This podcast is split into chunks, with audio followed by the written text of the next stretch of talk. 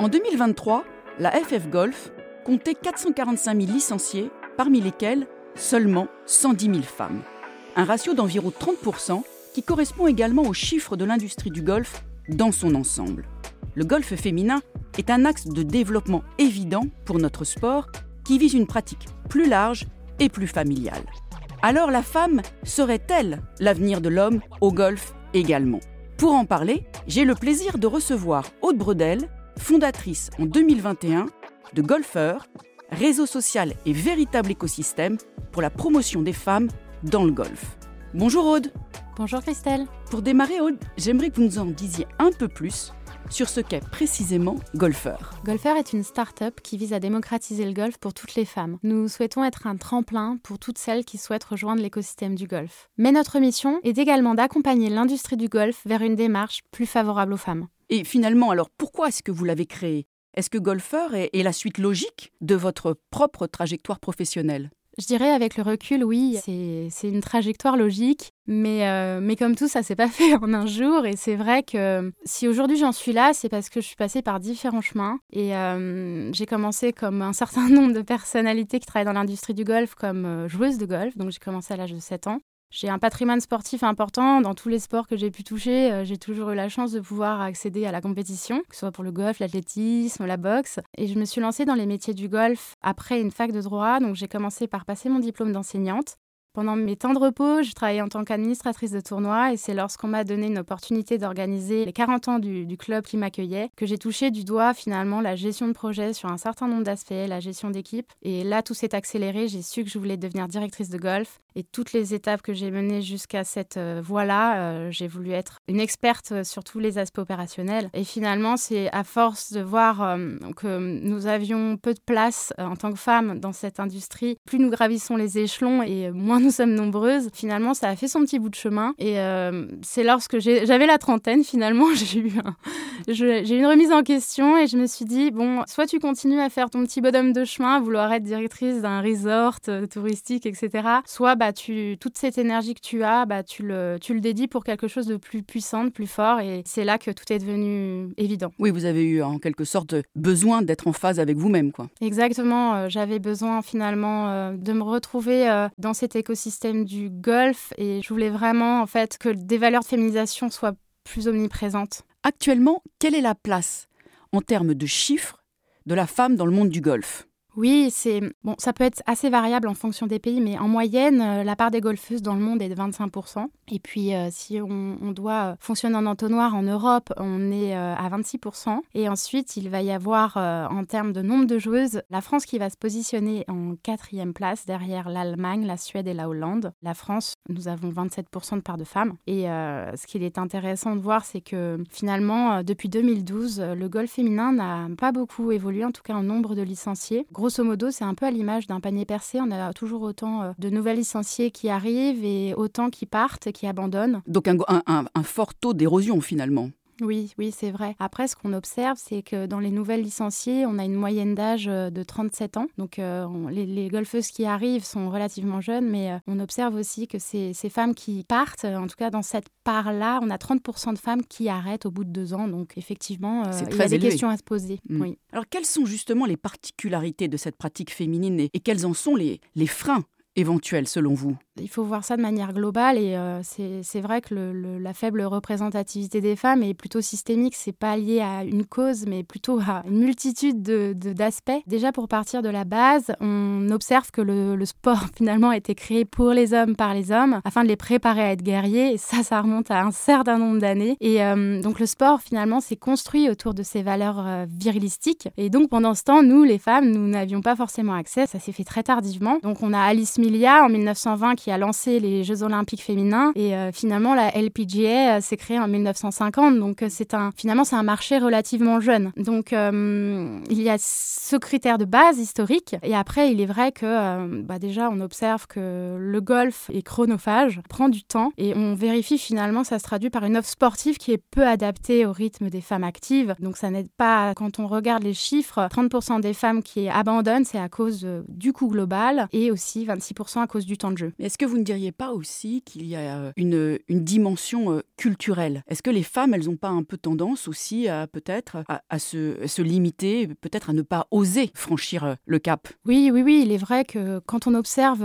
l'écosystème du golf, déjà en termes de représentativité visuelle, on ne se voit pas forcément golfeuse parce que les communications marketing montrent peu de femmes et donc c'est vrai que ça n'aide pas à franchir le pas. Il y a aussi un aspect euh, élitiste, euh, un aspect coûteux aussi euh, de ce sport qui fait que les femmes n'osent pas franchir les portes d'un golf de peur que ce soit trop coûteux. Et évidemment, lorsqu'on arrive dans un environnement golfique, imaginez quand même que 16% des licenciés ont entre 19 et 50 ans. Et donc, quand on arrive dans un golf, on voit beaucoup plus d'hommes que de femmes et ça peut être intimidant. Mais moi, je trouve aussi, je vois par mon expérience aussi d'ex-joueuse de golf professionnelle, que d'une manière globale, les femmes, elles ont aussi tendance à se dévaloriser de par leur niveau. Et je me souviens toujours euh, Sean Foley, l'ancien entraîneur de Tiger Woods, qui disait euh, les hommes, euh, eux, ils pensent qu'ils sont les meilleurs, alors que les femmes, c'est tout le contraire. Et est-ce que vous êtes d'accord avec ça? Je suis d'accord. C'est sûr que hum, on n'est pas là. On remonte à certains aspects sociologiques aussi et évidemment culturels. Nous ne sommes pas éduqués de la même façon. Nous n'occupons pas l'espace sportif de la même façon que les hommes. C'est-à-dire que déjà, on observe que rien que dans les cours de récré, euh, les filles euh, ont des difficultés à, s'intégrer dans le jeu collectif mm. sportif. Et c'est vrai que ça peut limiter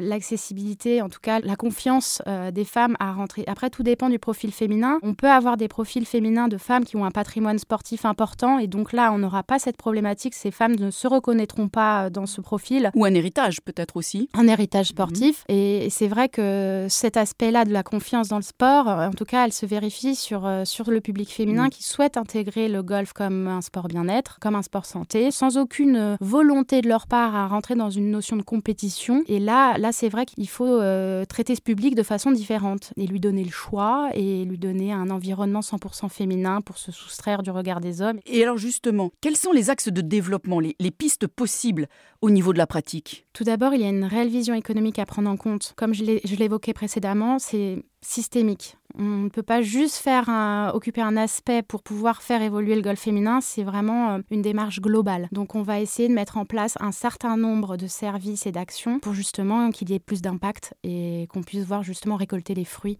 de notre travail. Alors Aude, est-ce que vous pouvez nous dire justement euh, concrètement ce que vous faites avec Golfeur? Quelle solution est-ce que vous vous proposez Nous essayons d'avoir un impact au niveau de la représentativité féminine. Nous rédigeons une chronique sur le journal du golf afin de traiter des sujets d'inégalité entre les femmes et les hommes dans le golf. Nous avons également une campagne de shooting euh, qu'on appelle euh, On veut voir des golfeuses des vraies. Donc euh, avec nos partenaires Srixon Europe et TaylorMade, nous proposons justement à nos partenaires un portfolio d'images de femmes golfeuses, toutes générations, qui font partie justement de notre communauté de 950 femmes golfeuses. Et il est vrai que du coup, on va avoir un, impact, que ce soit au niveau social média ou même sur les sites internet des golfs, où on va avoir cette parité visuelle. Et du coup, quand une femme va euh, sur un site, elle va pouvoir se projeter et s'imaginer golfeuse. Et justement, au, niveau de la représentativité féminine, est-ce que euh, la championne Céline Boutier pourrait être, selon vous, une bonne locomotive pour le développement du golf féminin? Bien sûr, c'est très, ça fait vraiment partie, c'est une des, c'est un des maillons de la chaîne. Euh, d'avoir une figure emblématique euh, du golf féminin comme Céline va permettre euh, d'inspirer les prochaines générations de jeunes filles, mais aussi de garçons. Et, c'est vrai que c'est très important pour le développement de l'image du golf féminin, mais tout ne repose pas que sur ses épaules. C'est un maillon de la chaîne. Mais c'est pas suffisant, c'est ça que vous voulez dire? Non, ce n'est pas suffisant. On, on va aussi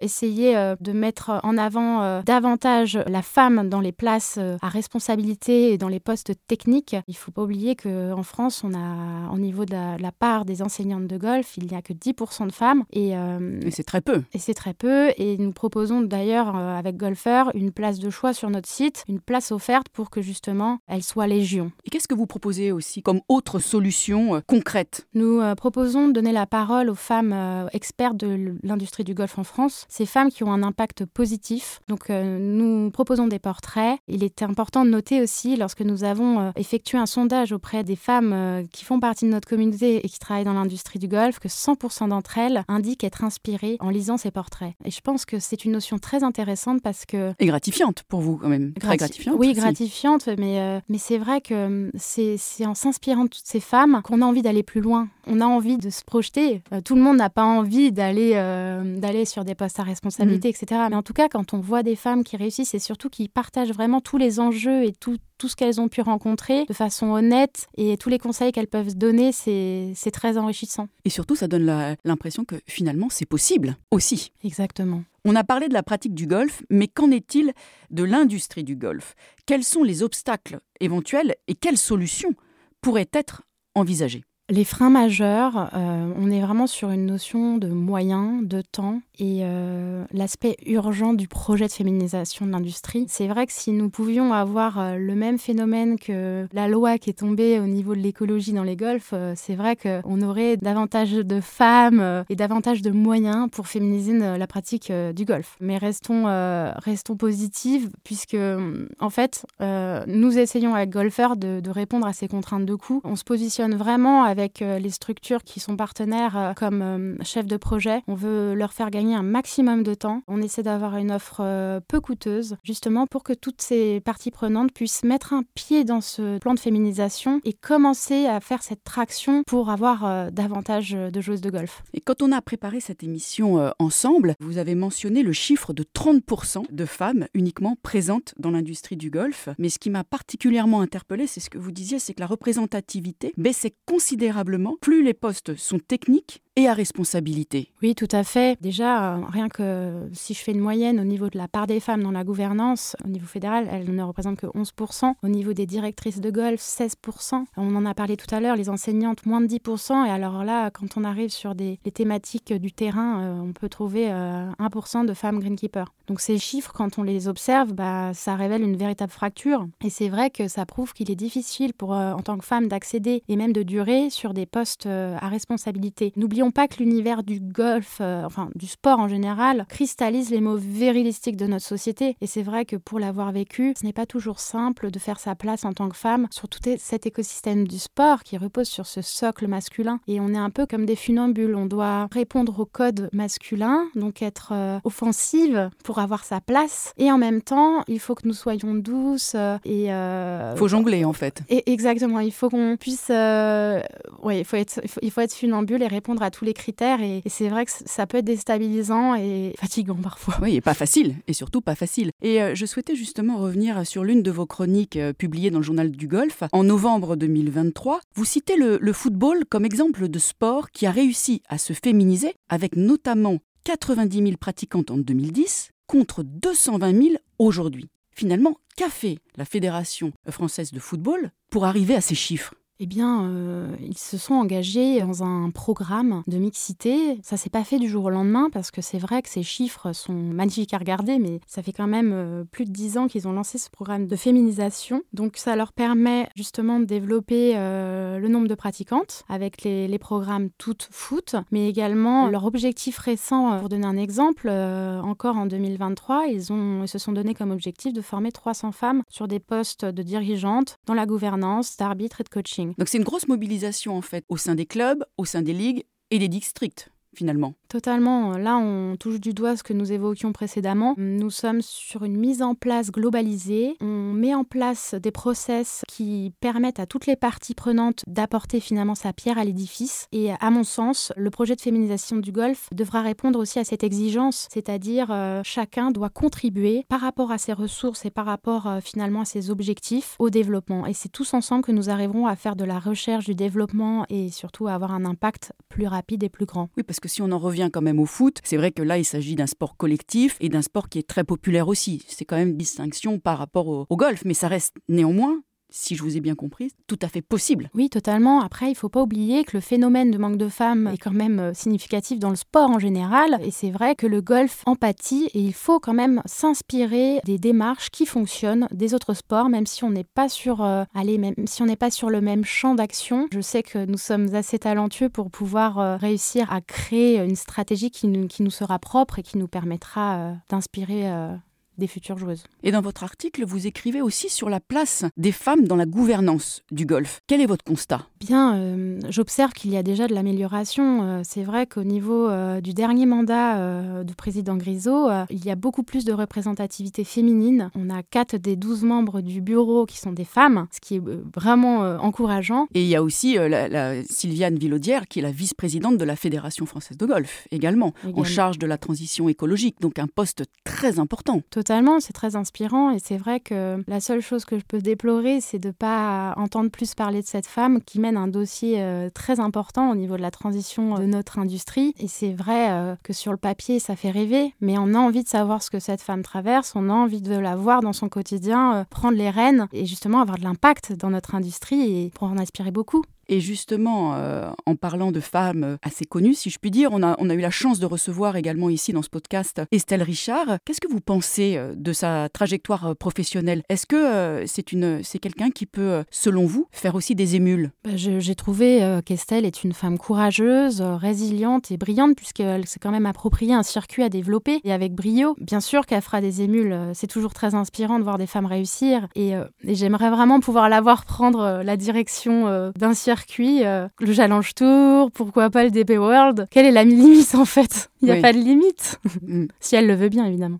oui, vous, vous aimeriez en fait entendre toutes ces femmes dire qu'il n'y a pas de limite à ce qu'elles peuvent atteindre finalement. C'est ça que vous aimeriez entendre? Bah j'aimerais, oui, j'aimerais qu'elles se le disent et puis euh, j'aimerais pouvoir euh, leur offrir euh, une trajectoire plus simple parce qu'aujourd'hui nous sommes confrontés à des défis que les hommes n'ont pas et il est vrai qu'aujourd'hui lorsqu'on souhaite gravir les échelons et s'approprier des postes à responsabilité, bah on peut être sujette à du sexisme, on a moins d'opportunités d'accès sur ces postes-là et donc tout le fonctionnement n'est pas forcément adapté à une femme moderne mm. aujourd'hui. Oui, il y a encore beaucoup d'obstacles euh, à franchir. Oui, totalement. Alors pour terminer, finalement, qu'est-ce qu'on peut vous souhaiter pour golfeur? Est-ce qu'il reste encore des étapes déterminantes à franchir? Ah oui, bien sûr. C'est ça qui est incroyable dans ce projet, c'est que ça ne s'arrête jamais. C'est il y a tout à faire, donc euh, donc c'est absolument merveilleux. Mais c'est vrai que là, je suis ravie parce que je commence à vraiment toucher du doigt le fait que je commence vraiment à aller à la rencontre de ce nouveau marché de femmes modernes, de femmes qui, qui ont envie d'intégrer notre univers, le golf. Et euh, j'ai vraiment envie de leur donner envie d'y aller, que ce soit pour jouer, que ce soit pour euh, se projeter, de devenir une Céline Boutier, de les aider, de les accompagner et de montrer aussi à toutes ces femmes qui souhaitent être dans des postes décisionnaires que c'est possible et que nous, on est là en tout cas pour les aider. Et donc, euh, je les invite toutes à s'inscrire gratuitement sur notre plateforme. Merci Aude.